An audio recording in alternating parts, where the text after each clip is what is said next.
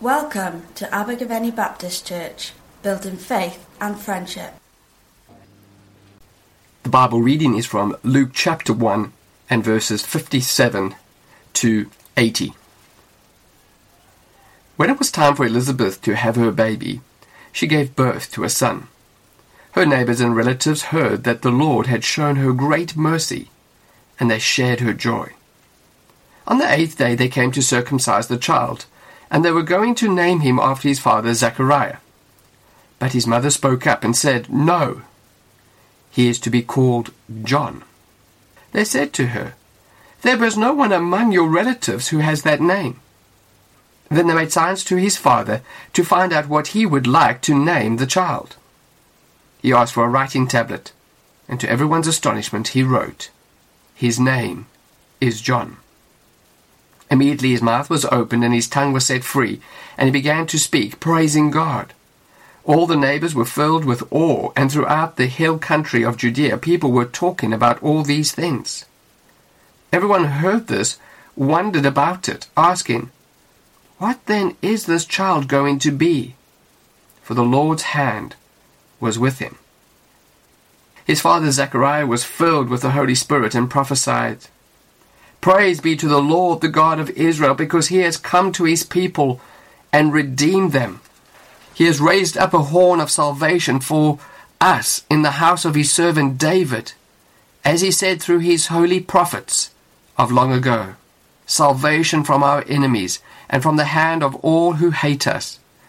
To show mercy to our ancestors, to remember his holy covenant, the oath he swore to our father Abraham, to rescue us from the hand of our enemies, and to enable us to serve him without fear, in holiness and righteousness before him all our days.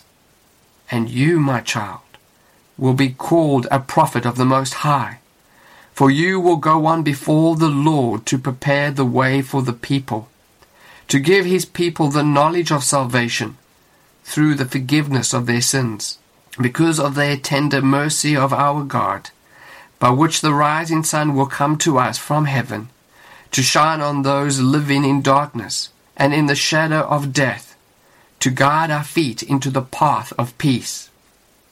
And the child grew and became strong in spirit, and he lived in the wilderness until he appeared publicly to Israel. Oh, hey! Hey! Have you guys heard? Don't tell me you don't know. What a to do. Everybody is talking about it in the market. You remember that whole palaver with Zechariah when he was on incense duty in the temple? And he came home waving his arms around, trying to tell us something? But he couldn't get a word out, you remember? Well, finally, he got the whole story out of him, and he, he wrote it on a tablet. He told us about how an angel called Gabriel, funny name, had appeared to him, telling him that he and Elizabeth were going to have a baby at their age. Well, of course, we all doubted him. What a story! And he says it's because he questioned God that God struck him dumb. As it happens, all us doubters were proved wrong. We all assumed we weren't seeing Elizabeth because she wasn't well on account of her age. Boy, were we wrong. It was a baby, and a boy at that. Oh, just as Zachariah said the angel had told him it would happen. Now, you think that's quite a tale. Well, it only gets better. Just you wait.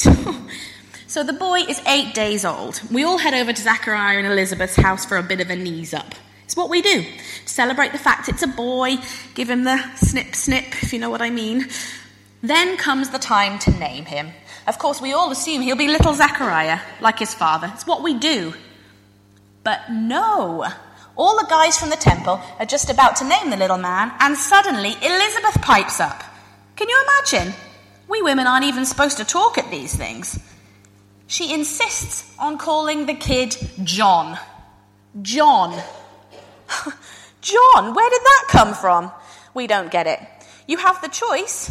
Why not honour your husband? But pulling the name out of the air, what's the point? No one in the family's called John. In our culture, the name of a child is very significant. One of the old guys who was talking to a priest told me that sometimes God has even changed the name of a person. Like Abram to Abraham, and Sarai to Sarah, and Jacob to Israel. I'm glad he didn't change mine. I quite like mine. Anyway, we all look at Zechariah to find out what he thinks. I mean, he is the man. Someone hands him a writing tablet. And what do you think he writes? His name is John. now, wait, because if you think that's shocking, listen to this. As soon as Zechariah writes that, his mouth opens and out comes a whole stream of words. The guy has been dumb for nine months and now he's praising God. Well, as you can imagine, we all didn't know what to think. I guess the fact, the fact that Zechariah could speak again was a pretty good sign that John was the right name. I guess we can't deny that something pretty special went down. The thing is, the more I tell the story, the more I think about why. Zechariah and Elizabeth, they're good people. They deserve to be blessed with a child. We've always said it, and it's happened before. Maybe God has a purpose. A child that's made such an entrance surely has to be part of some kind of plan, right? And the name John, or someone later told me that it means God's gracious gift. Well, I'm sure that's how Elizabeth and Zachariah feel. We'd all called her barren. She must feel pure joy. Now, when old Zachariah started talking again, I was too stunned to pay too much attention to what he was saying. But one of the others wrote it down and, and read it back to me later. He said, Praise be to the Lord, the God of Israel, because he has come and redeemed his people. My people were led to redemption once before when we left Egypt, and now, to be honest, it feels like we're in captivity again thanks to these Romans. We've been praying for a Messiah to redeem us again. Also, I'm sure he said something about John being a prophet of the Most High, that he would go before the Lord to prepare a way for him, to give his people the knowledge of salvation. And something about forgiveness of sins. Imagine that. Zechariah really believes it. Has his son been chosen to go before the Messiah? We've been waiting for the Messiah, the chosen one, anointed by God and set apart to do his work. But if God has chosen John to go before the Messiah, why does a God of such awesome power choose to work through a baby, a helpless baby? There really must be something pretty special about him. You know what? there are some things in life that are just impossible, like not being able to see our faces except in reflection. Hearing people's expectations of us at birth when we're born is another. It's a good job John hasn't heard all this talk. What a weight of expectation on his shoulders, and not just from his parents, but from the whole community and from God. We all have high hopes for our children, but there's a difference between hopes that hold out opportunities and, and fixed expectations that a child's forced into fulfilling. We can't have a master plan for other people's lives. Hopes and dreams, yes. Supported by help and encouragement and freedom to become who God has created us to be. I remember looking down at my boys when they were born, so tiny and full of promise and just hoping that they would be the best they can be at being who God has made them. I think God has given us the gift of each other to love, respect, enjoy, and encourage, not to control. John is first and foremost a gift to Zechariah and Elizabeth, and they know it. And then, on the other hand, there are good and healthy expectations of us. God is always out in front of us, calling us to be more than we ever thought possible. Maybe we're called to look at what God is making possible in our lives. Maybe it's time to stop trying to fulfill other people's unrealistic expectations of ourselves and find out what God is calling us to be. We could be surprised at where it takes us. It might be something really unexpected, or it could be something we've always wanted but needed the courage to pursue or even just reassurance that we're on the right path already. It's exciting stuff, really. for John and Zachariah and Elizabeth too. Maybe God didn't give them this child simply as a reward for being good. John could be God's gracious gift, just as his name suggests. His birth was an extraordinary act of grace by God.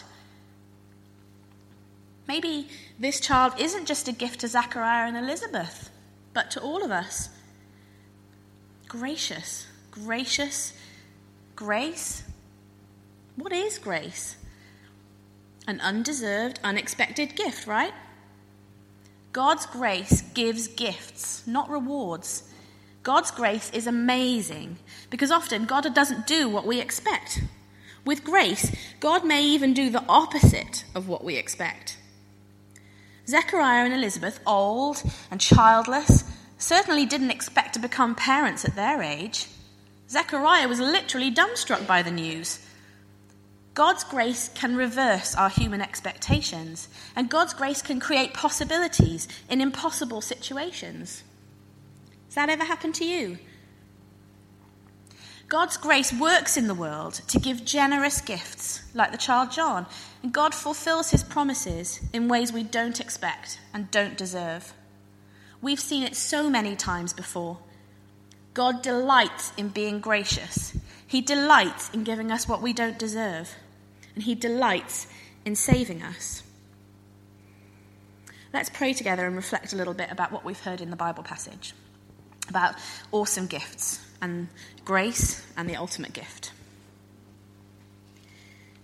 God of all blessings, source of all life, giver of all grace, we thank you for the gift of life, for the breath that sustains life, for the food of this earth that nurtures life, for the love of family and friends without which there would be no life.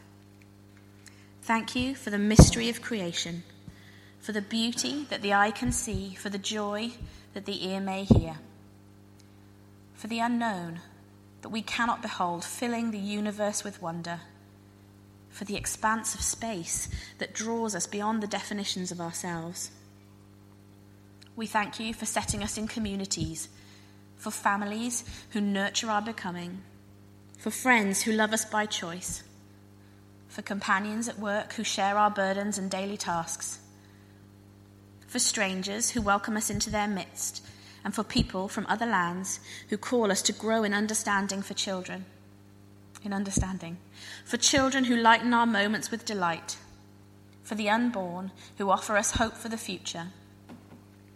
We thank you for this day, for life, and for one more day to love for opportunity and one more day to work for justice and peace, for neighbours and one more person to love and by whom be loved, for your grace and one more experience of your presence, for your promise to be with us, to be our God, and to give salvation.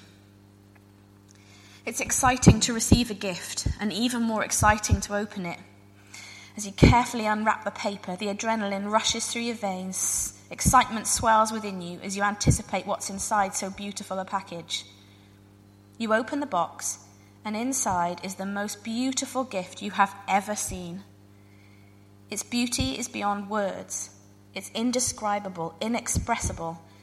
The gift you've received is beyond the description of mere words. Expressions of gratitude and thanks escape your lips as you convey thanks to the giver of the gift.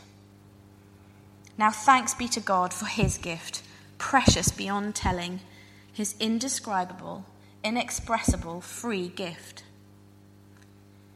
Those surrounding John at his birth had no way of knowing what he would become and who the talked about Messiah would be.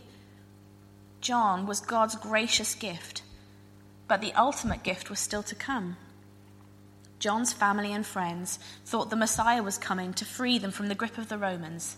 They had no idea that in the coming gift of Jesus Christ would be everything that man would ever need to live a complete life in every area spirit, soul, and body. Lord, at this time of giving and receiving of gifts, help us to remember that your gift far exceeds the gift of a fur coat that will warm the body during the coldest days, but will not, what, not warm the soul of a man when cold. It also far exceeds the gift of a year's free shopping spree at the finest grocery store in the world, where the most scrumptious delicacies are kept and awaiting consumption by the most discriminating taste buds. These delicacies will only satisfy the hunger of the body, but will not quench nor satisfy the cravings of man's hungry and thirsty soul. This gift again far exceeds the great, the great gift of a diamond ring that will bring joy and excitement to a woman's heart when given, but will not mend hurts when faced with tragedy and pain of separation. The gift of Jesus Christ far exceeds the gift of a new sports car that will thrill the heart and bring joy to the soul for one moment, but will not heal the body or restore life. All packaged within Jesus Christ is everything that man could ever need to be completely fulfilled and totally satisfied in every area of his being. Yes, everything. Thanks be to God for his incomparable gift to man of Jesus Christ. For all your gracious gifts and your ultimate gift, we give you thanks. Eternal, loving God. Amen.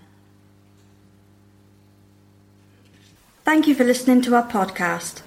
For more information about Abergavenny Baptist Church, please visit our website at abergavennybaptist.co.uk.